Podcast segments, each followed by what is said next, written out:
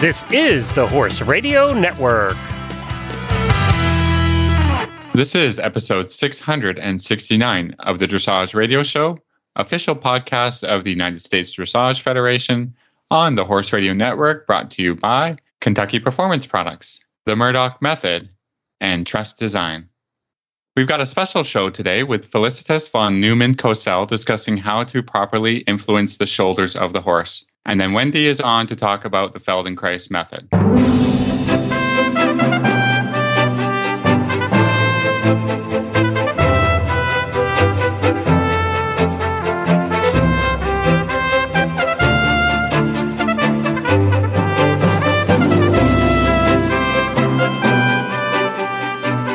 This is Reese Koffler Stanfield from Georgetown, Kentucky.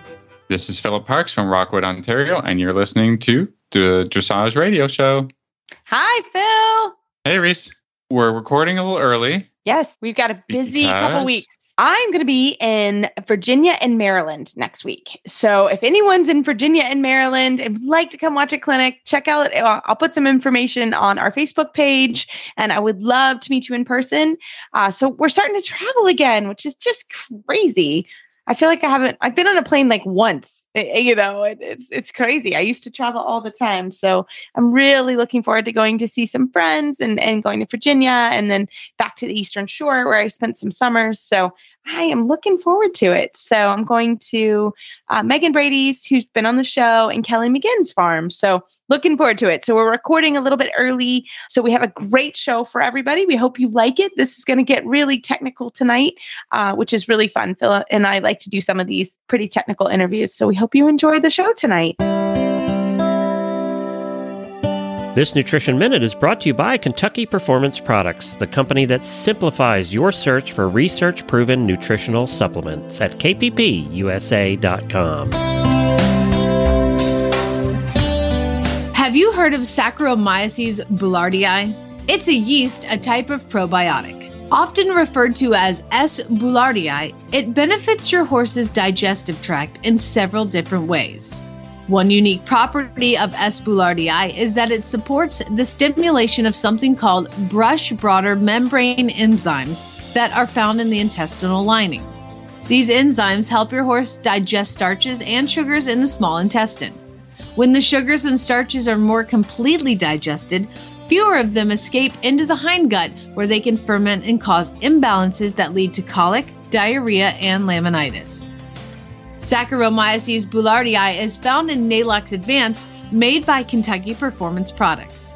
Neigh-Lox Advance contains a blend of yeast, fermentation solubles, and stomach buffers.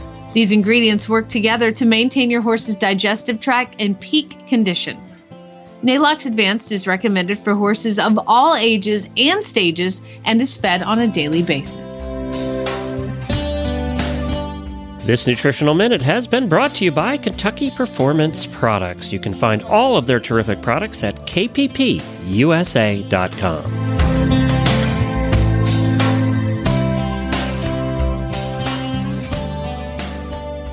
Well, tonight we are so excited to have back on our show Felicitas von Neumann Cosel. She's an FEI rider and trainer and a perfect person to talk us through the horse's shoulder sling. This has been a, a listener question and it's something we've wanted to chat about. So we wanted to have her on specifically for this topic. Felicitas, welcome back to our show. Well, thank you guys so much for inviting me again. It's really a pleasure to be here. And obviously, you picked a rather difficult subject for me to describe. Sorry about that, but we knew you can do it. No, okay, I will give it my best try. And I have to say that a lot of my students really have a difficult idea to wrap their head around the sling apparatus that we call it.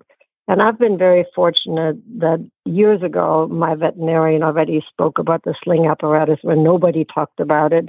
And then I had a wonderful osteopath from Germany who also wrote a book about those biomechanics for uh, many years come to first choice. And he worked with me and showed what he did in his adjustments. And he talked so much about the shoulder girdle and what the horse's forehand has to do that it became a lot more clear for me how the horse has to use its front end. But I find for the regular person that's difficult. They all talk about use the hind leg, use the hind leg, push the hind leg. Horse has to sit, the horse has to push, the horse has to carry.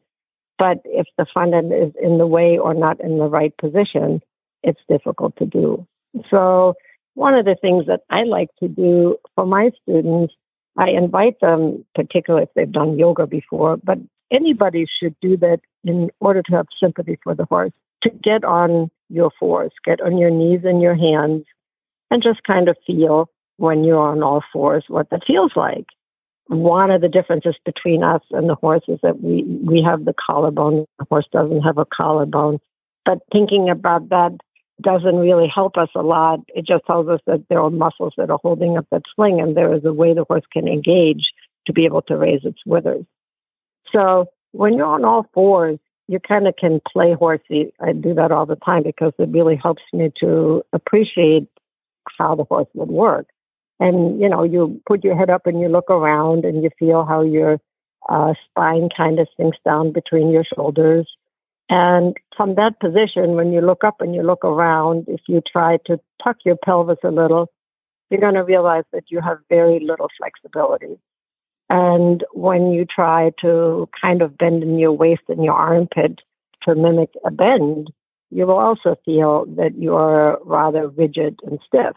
So that tells us exactly what happens. Your horse is walking along, it puts its head up and looks around, and its spine goes down and you don't have the neck soft. You can't make it sit. You can't make it carry any weight. You can't make it bend. So that's a no go. So then you kind of, on your all fours, start to just lower your head, just kind of let it hang down.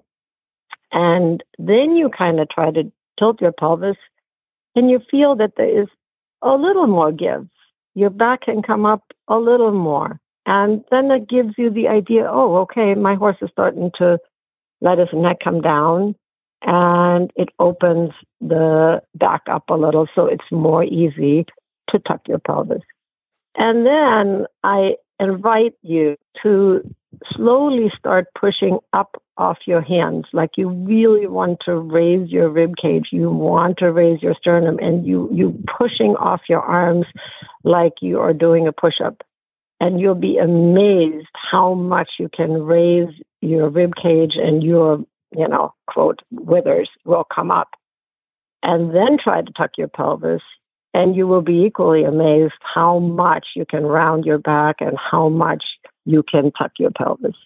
And from that position, when you try to bend in your rib cage, you're going to realize how much more flexibility you have. And that's kind of how I imagine what my horse is doing. So we have to get this positive tension that the horse raises its withers and pushes up off its front feet in order to get that rib cage up and you know to get the front end out of the way for the hind leg to step through. Now, one more thing while you're on the ground that I would invite you to do is that when you are bending in the middle, be mindful and feel do you have equal weight on both front your hands that mimic the front feet?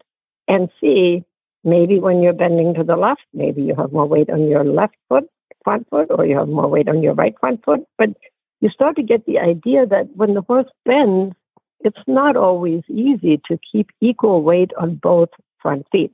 Like my right hand was always weighted more. So that showed me how mindful I had to be to have equal weight on both of my front hands and my front feet, so to speak. I think it's interesting, you know, when I do these mental exercises or, or think about this, is that um, you know, like if if we're mimic, mimicking the horse, we have to remember the differences, and that you know our shoulder blades are horizontal and theirs are vertical, and there's you know we've got some we've got our collarbone, which you know kind of helps us support our front end, but but uh, you know for the horse, I think they rely much more on the muscles and so we think about our, you know, our our core muscles being kind of lower in our stomach and abdomen, but theirs kind of run all the way up, and you know, they support their their uh, entire ribs and body, you know, all exactly. from muscles. You know, exactly. so they have to be, you know, kind of strong. You know, we talk about people's core, and and and yes, you got to be strong in your abdomen, but a horse also has to be really strong. You know, in all of those muscles that attach and exactly. and lifting the front end, you know? So exactly. If you're thinking about your horse's balance, we first, you know, and strength, we first develop the the hind end strength balance and their abdomen through first level, whatever. But but you know, as we're going into second level and third level, we have to then start thinking about the the front end muscles and bringing the withers up. You know, as uh, as we're driving. Honestly. I think you I think you have to think of all four feet equally all the time. Yes. But I think that it is relative, what you just said, to the amount of collection and training and where you are in the training at the moment. But I think that when you, let's say we take now the person and we stand back up and now we look at the horse. And we still, for a moment, look at the horse stationary. And yes, it doesn't have the shoulder blades to support it like ours. But because they're on four feet all the time, they they have a certain strength just to stand up and not buckle. But yeah. what you will see, you know, I mean, you look at a horse and it comes in and and it could be built with a beautiful neck, and you look at its chest and it's wide. Then you can already have an assumption that the front will be much stronger. If a horse comes in and it has a like a really young horse or a horse that's not been developed well, has a, you know a tiny chest with no pectorals in there, that already tells you it will have a hard time picking up the withers in the front end. But the the key is, and I want to get into that a little later. I just first want to talk about the static idea for for people to get a better idea what is possible. I think most of you maybe have had seen a body worker working on your horse or or know that if you can stimulate the horse, you know, under the sternum or, or a little bit under the armpit, that they can start to raise their withers up.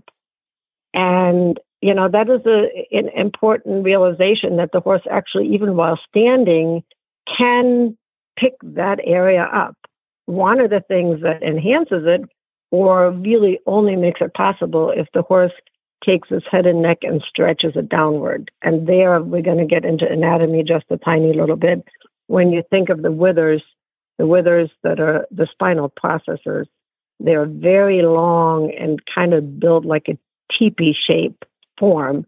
And so they kind of they're kind of sticking together. And the nuchal ligament that goes from the tail all the way to the ears starts to split at the withers and is attached to uh, you know it, it, it goes like in a fan shape all the way to each one of the vertebrae.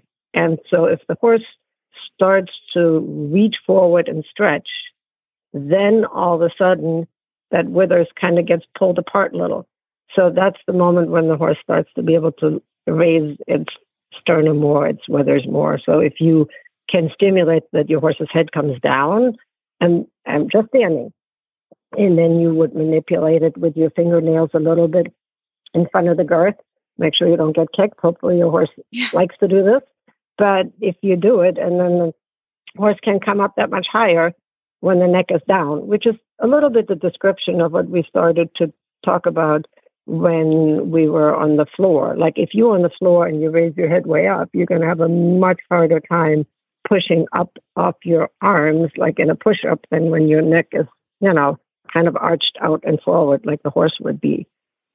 So that's sort of in the stationary idea. But then, you know, you can do even little things you know, I sometimes I stand and I use the surefoot pads. We've talked about that before, but when the horse stands on the surefoot pad, I will very gently just pull on the mane and pull the horse a little forward. And you right away can see how it stimulates the pecs. They have to work because the horse balances itself, doesn't want to fall off the pads. And, you know, even if you go to the withers and you gently shift the weight from one front leg to the other, you will also see the pecs starting to work. So you start to realize that the front end is part of the balance and the whole system all the time. And so then, you know, I try to have people think about, you know, when you ride, how do we get the withers up? And then you start to realize that momentum can come to play.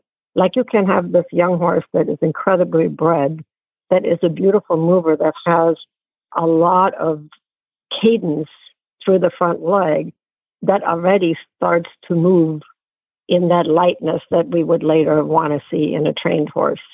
And you wouldn't want to ride that out of the horse, but you would want to be mindful that you direct that movement so that the feet are really placed where they need to be placed. So, in order to raise that withers up, the horse has to push off its front legs in motion. So, in the walk, that's the hardest because we don't have air time. The air time actually is helpful for that situation. So, in the walk, sometimes horses with the weak sling, what you can tell is if you were going to walk towards a mirror and you look at the front feet, if you can't feel it, some horses really step rather from side to side or take one front front leg and keep stepping a little bit off to the side. And it can be quite hard to stabilize the forelegs sometimes in the walk. And i often try to show my students that if they walk towards a mirror to really practice that they only see the two front feet so they know that they keep the shoulders right in front of the haunches and that the horse really stays aligned. And what you can feel often is there the stride can be longer because if the stride goes over to the side, it can't have the same length. And so okay. for the walk, that can be a very, very good image. And then you start to feel it because I think as a rider, you got to feel, you know, you have to feel the withers, you have to feel that shoulder girdle, you have to feel that rib cage. But I also think that you have to be really aware of every footfall, meaning where does the foot hit the ground? Is and then you feel, of course, rhythm and tempo. Here we go into the training scale. You know, are we in the right rhythm? Are we in the right tempo? That's number one. But where do the feet go? Are they actually going straight in front of you or are they going somewhere off to the side? And people are very unaware of that.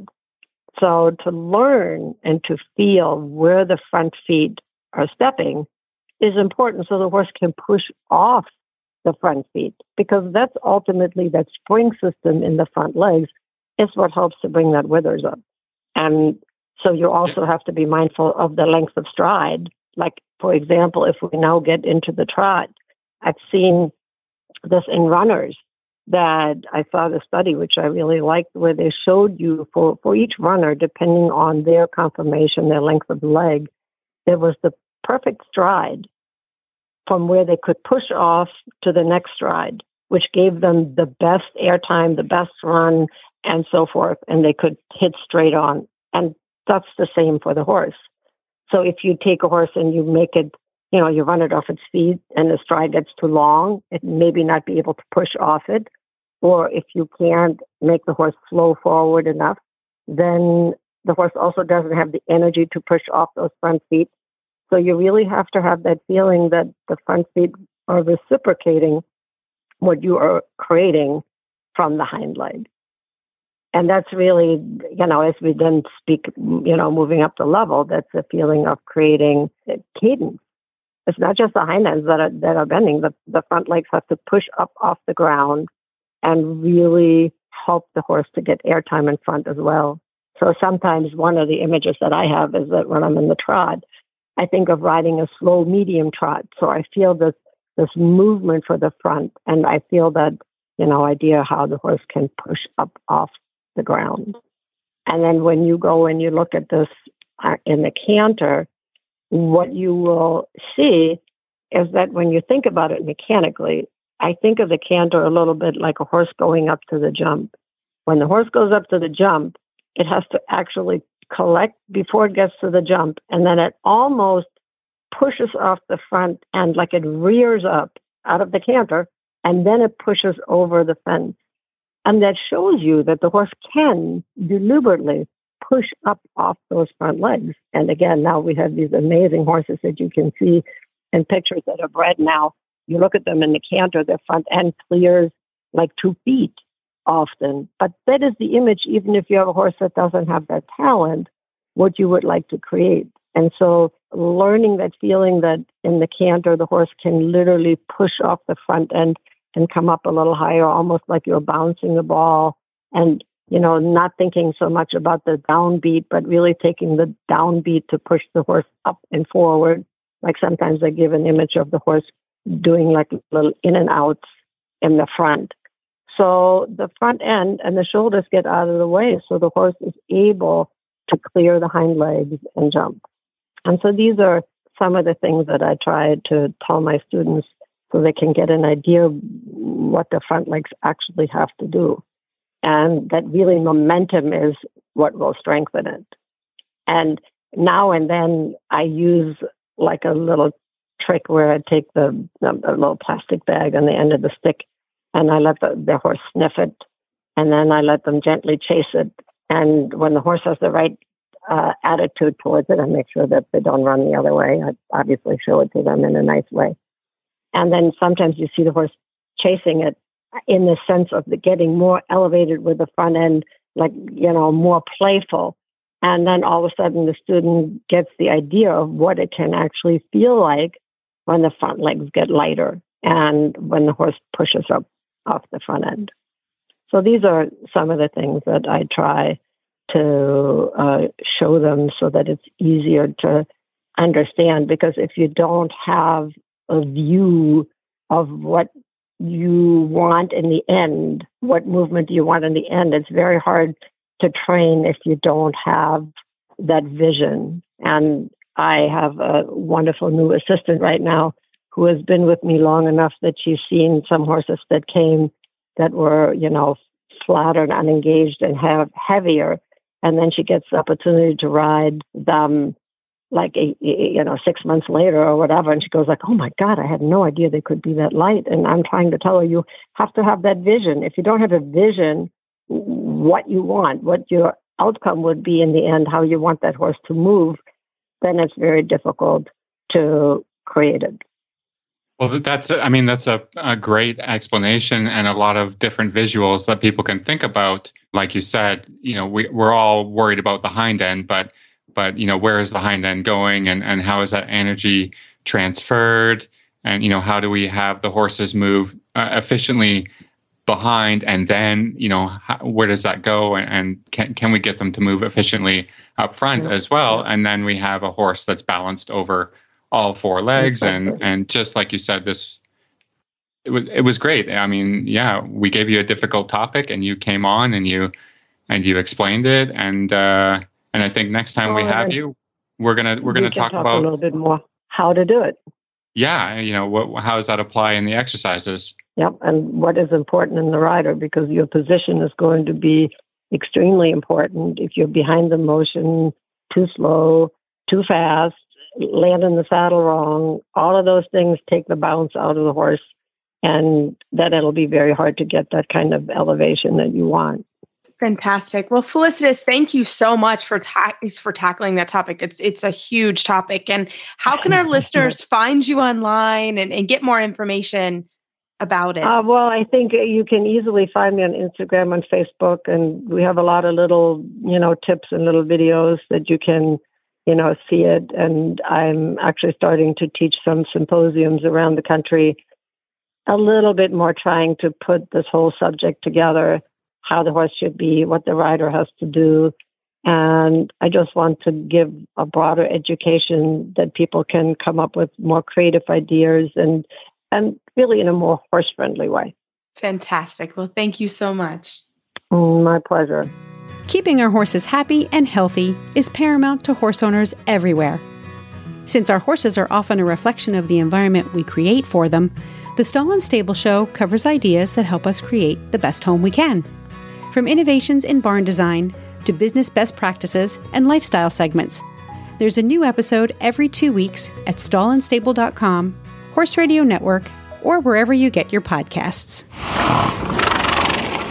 Well, we are so excited, as always, to have our favorite guest, Wendy Murdoch from the Murdoch Method, on the show. Hi, Wendy. Hi, Reese. How do you say that about all your guests that they're your no, favorite? Just or you. Is it really me? Okay, good. Just you. no, just everybody can yeah. everybody can tell you just you because you just make it. We, for, first of all, everybody, we're not kidding you.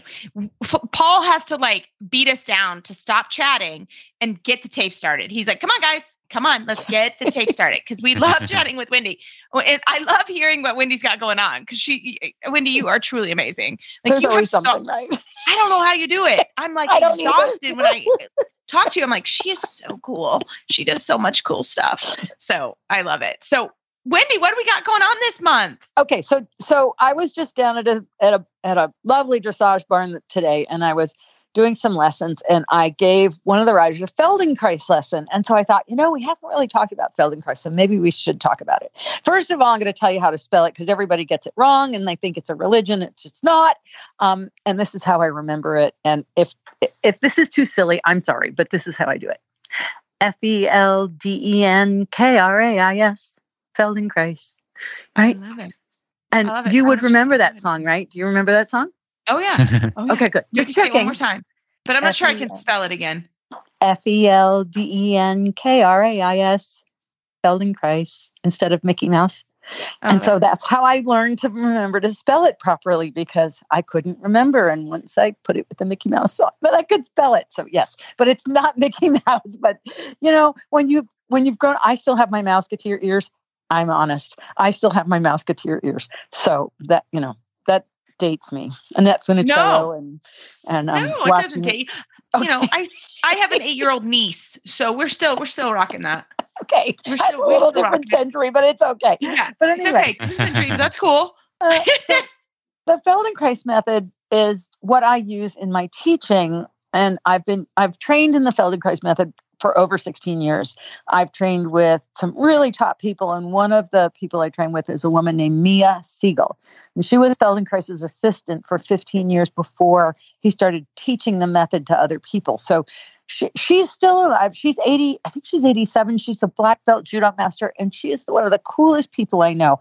And what I love, love, love about Mia is I've watched her go into a room and just walk over to someone and just say, you know, like, oh, that's a pretty blouse. And bing, they light up like a firecracker. And I have watched this woman do this for years, that she is able to turn people's lights on. And so she is my mentor and my guru, I guess. I hate that word, but uh, in terms of the Feldenkrais, because not only is the technique amazing, but the way watching her be able to just be able to turn people's lights on is the best way I could describe it.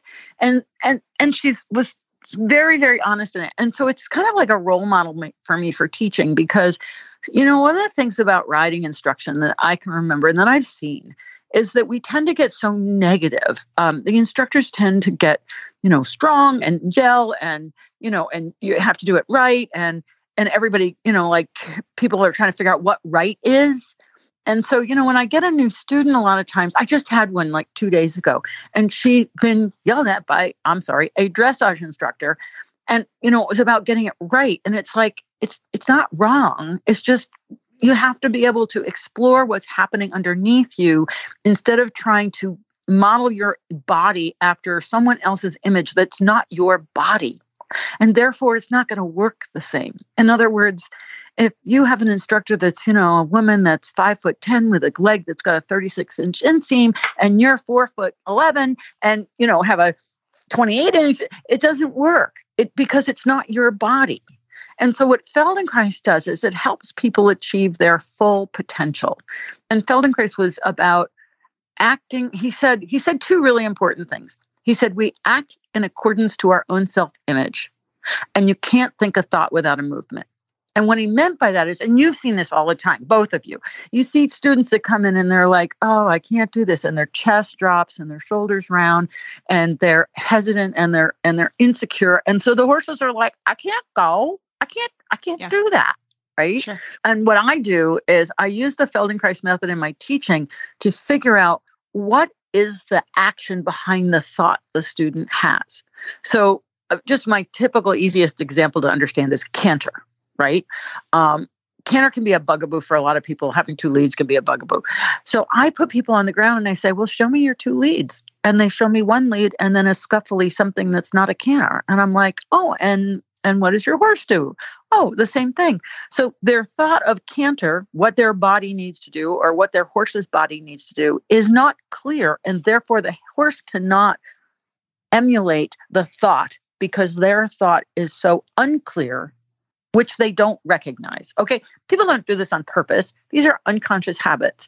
Yeah. Whether they're trained into us or injured into us or however into our bodies. Um, but until we root that out and see what the thought is, the movement behind the thought, I should say. When we see what the movement is behind the thought, then we can address the movement because we are movement based creatures. That's what we are, just like our horses. But we have this frontal lobe that lets us think that we're more intelligent and that we're not motor based creatures, right? So then we can intellectualize activities, which we can't because activities are movements and we went through childhood development to figure out how to use our body to move and then we lost some information or we never had it because we don't come with a handbook to learn how to do things like crawl. So feldenkrais method is about showing someone how to do what they're doing and then ha- give them choices so that they can choose how to move in a way that's more efficient that achieves their potential that is easy and with with less effort. And ease is the thing we always go back to as is that ease? Does that feel easier? Not do it harder but because when you're efficient you're elegant and it's easy. Like just think of one of the riders that you've seen you're like wow that just looks so easy because they're so efficient. Or that horse just looks so fluid because it's so efficient. And we recognize inefficiency and effort but we teach people to make effort. And we teach, you know, it's like we should be teaching people to find ease and horses to find ease because that's where the elegance and the beauty is. Okay. Does that help? yeah, yeah. So I, I, I'd, I'd like to kind of um, discuss an example of this. Awesome. Um, it's something simple, you know, mo- that, that most people, you know, do, you know, if they're dressage riders or, or just riders. Um, let's say you're attempting to do a leg yield. Mm-hmm. And you know you come up the quarter line and you want to go towards the wall. It's you know the let, let's call it efficient use of the inside leg to direct the horse towards the wall. You know how would you address the problem of the horse not moving from the leg? So my first thing that I do is I break it down. Okay, and so we're going to make a huge assumption here that the horse knows how to do the leg yield already. Okay, I mean, sure. we could make or, the assumption or, that or he not, doesn't. How, however Yes, you want yes, to. yes. Yeah. But in this instance, we're going to make the assumption that the horse already knows how to do a leg yield. And so then I'll I'll watch the rider, and if I see, wow, they're starting to tighten and contract, I'm like, that is going to influence the horse and make it harder. So let me stop, let me take the rider off, let me have the rider show me a leg yield on their own two feet, and then I get to see, do they fall to the wall?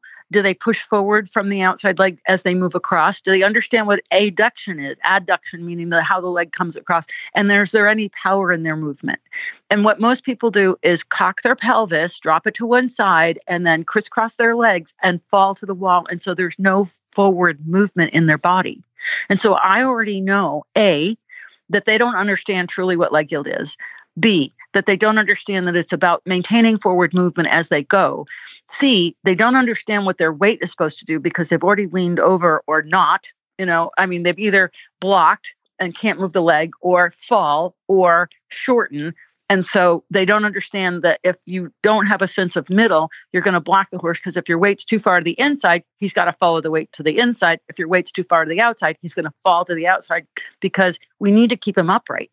That's the thing. If you don't keep the horse upright, you're not going to get ab and adduction, which is what leg yield is. So abduction is the horse the legs moving further apart from each other and a deduction adduction is the legs coming together and a leg yield is ab and adduction from the horse so but it's with alignment so that we could boop, pick up our canter after the leg yield or change the bend and leg yield back the other way because he's in the middle and so if the rider thinks that leg yield is leaning or throwing their weight over or So earlier when you were talking about like, you know, using the rider to canter, it's it's having the rider come off the horse and demonstrate with their own body what they're trying to have the horse do.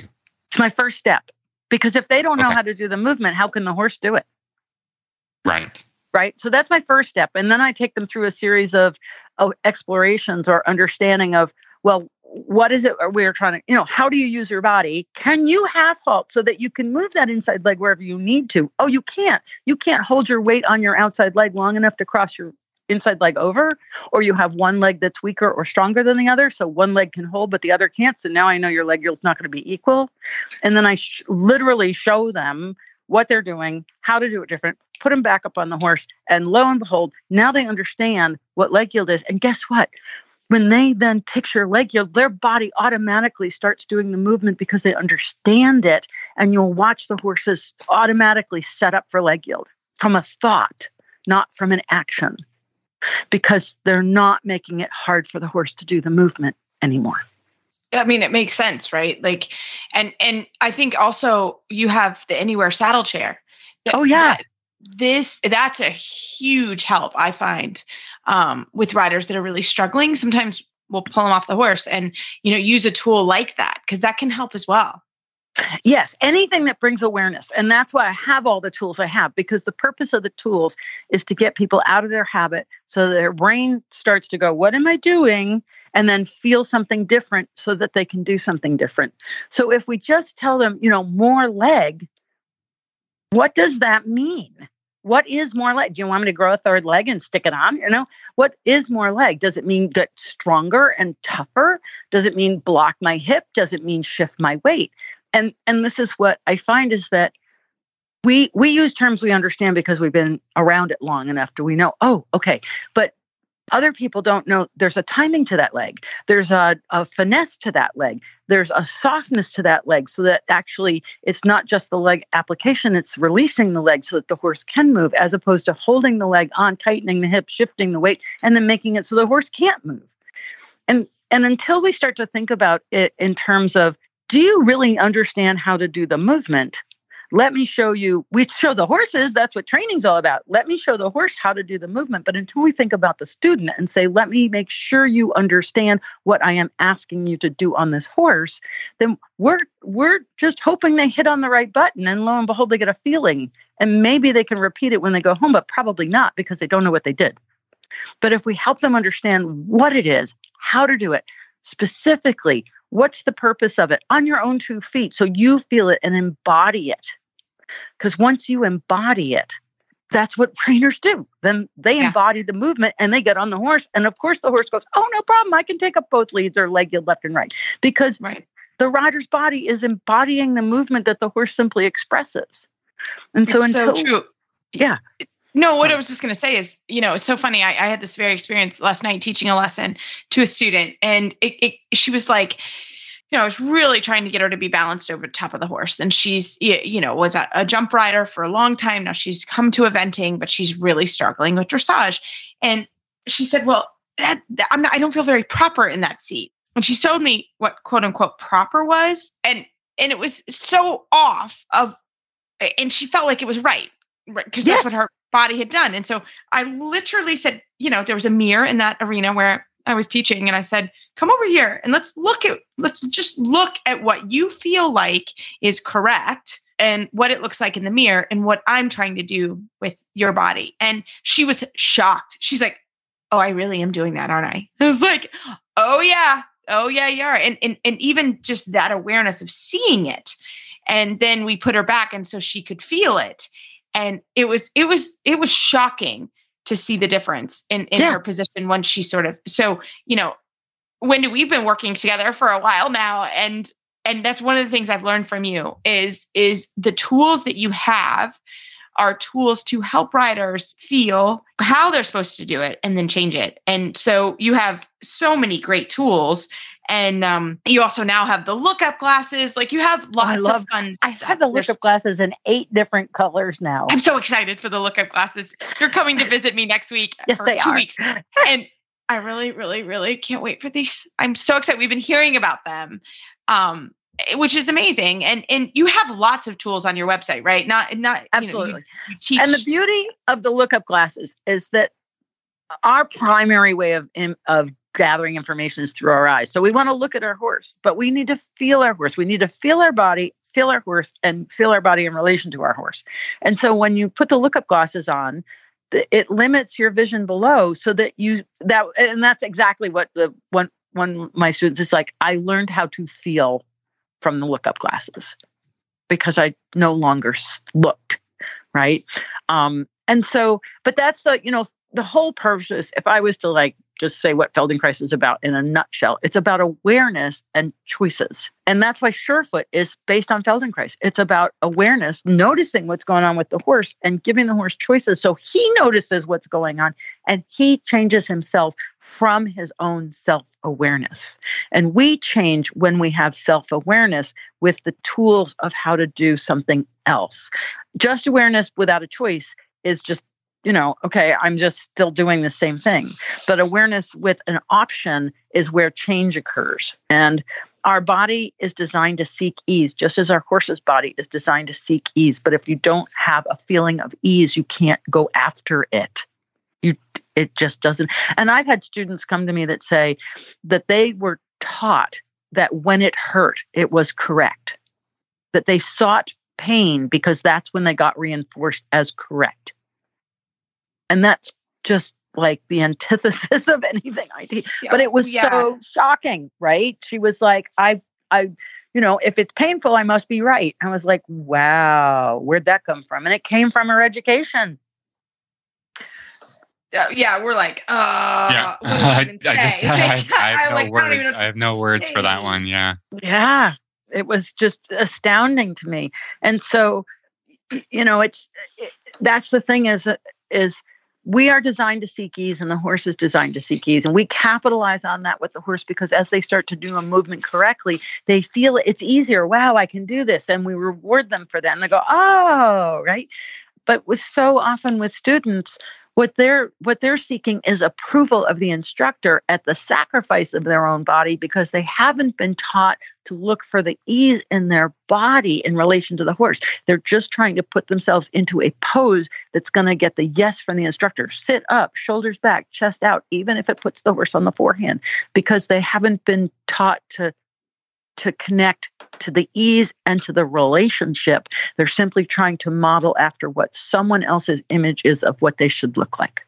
It shouldn't hurt everybody. Like that's nope. bad. yeah, yeah, that's bad. Let's just make that clear. Uh, yeah. No, I love it.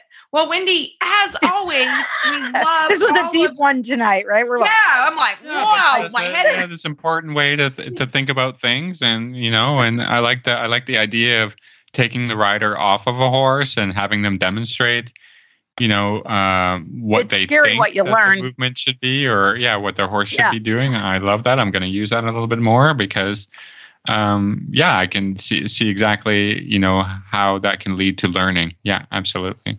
Yep. And that's the thing is we we make the assumption that if you say shoulder in the student actually knows how to do it.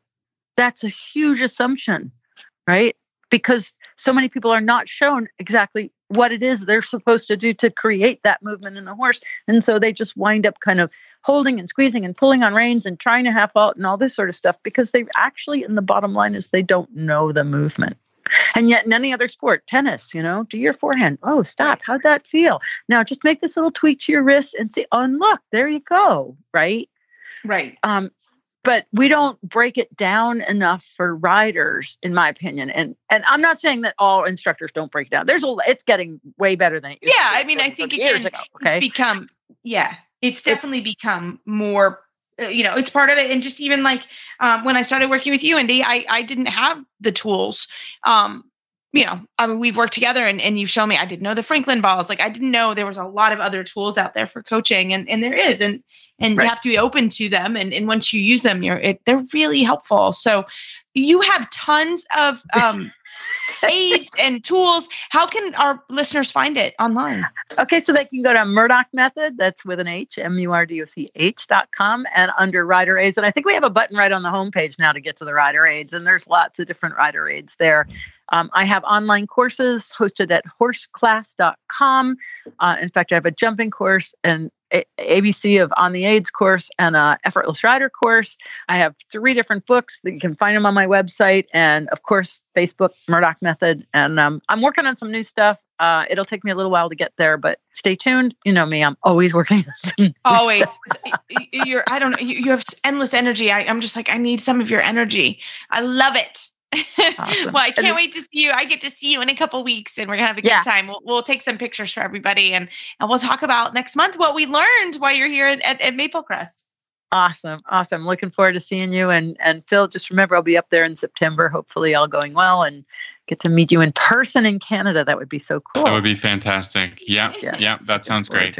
All right. Well, thanks guys. Always appreciate thanks, being on the show. Well, Phil, we have really been enjoying our TRVST Design halters. Uh, we've been actually out on the town a little bit, uh, taking the horses on some field trips, getting ready for the summer and spring shows that are happening. Uh, and so my little baby has the rose one. It looks so sharp on him. So he's been wearing it a lot because we've been trying to get off, you know, practice what we preach and do some field trips. So we enjoy putting their beautiful halters on as we go. So we have a discount code, right, for our listeners? So you can get 10% off of the TRVST Design products by entering HRN on the coupon code before checkout. So hopefully our listeners appreciate that and enter that in because it helps us out. Uh, you know, helps the companies to track their sales and where they're coming from. So, you know, I mean, it's good for you for 10% off. It's good for us, and it's good for the company. So go to www trvstdesign.com.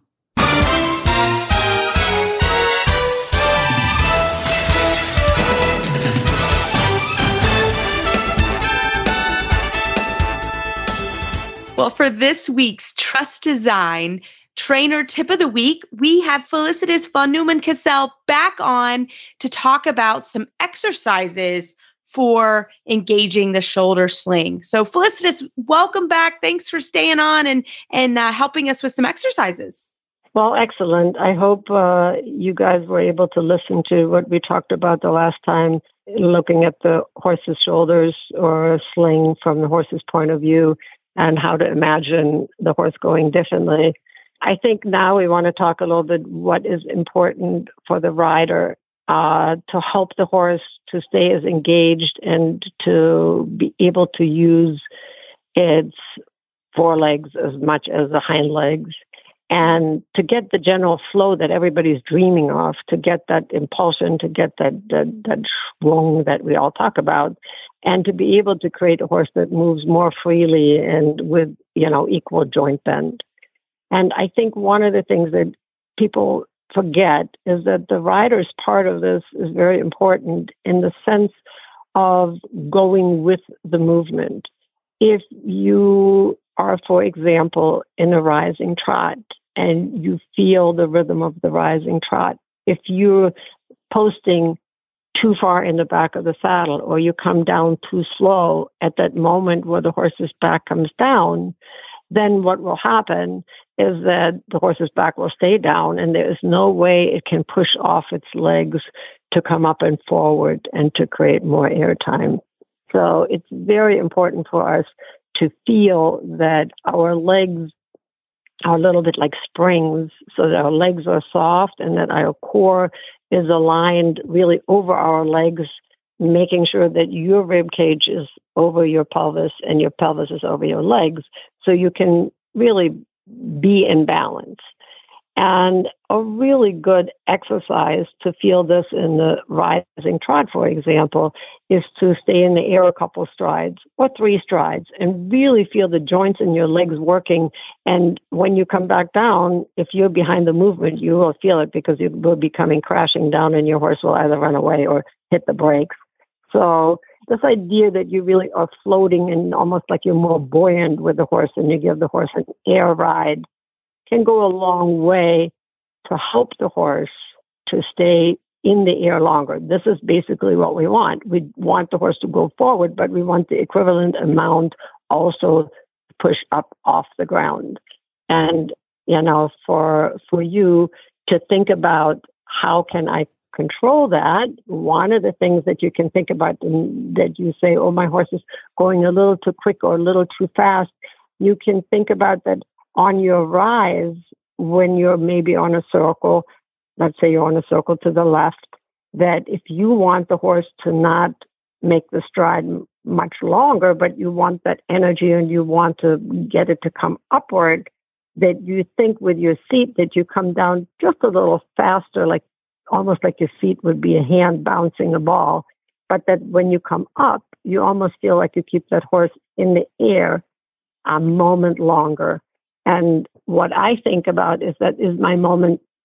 I hate to say the word half halt because people often use it as a stopping aid, but I really feel that moment in the rise goes into my outside rein because that's when the outside front leg comes up, and I try to almost keep that outside front leg in the air a little longer, and then keep that feeling of that slower tempo with more energy and with more push up off the ground. And little things can be very helpful, like trotting over some trotting poles. Sometimes not always thinking about taking the poles further apart, but maybe uh, making them just a little higher. So the horse has to push up off the ground, and you get that feeling of airtime and when you feel what it feels like underneath of you, try to maintain that after the trotting poles. So that would be just a very basic feeling in your rising trot to see that you can create more swing and almost having that feeling of riding a little bit of a slow medium trot so you get this cadence feeling and you know, sometimes I almost feel like I'm trying to make the front legs a little longer. So it's just an awareness. So maybe that tip helps you. Yeah, I think that's good. For me, I kind of think about uh, you said it with with kind of a half halt, you know, up front towards the outside rein on a circle or towards both reins.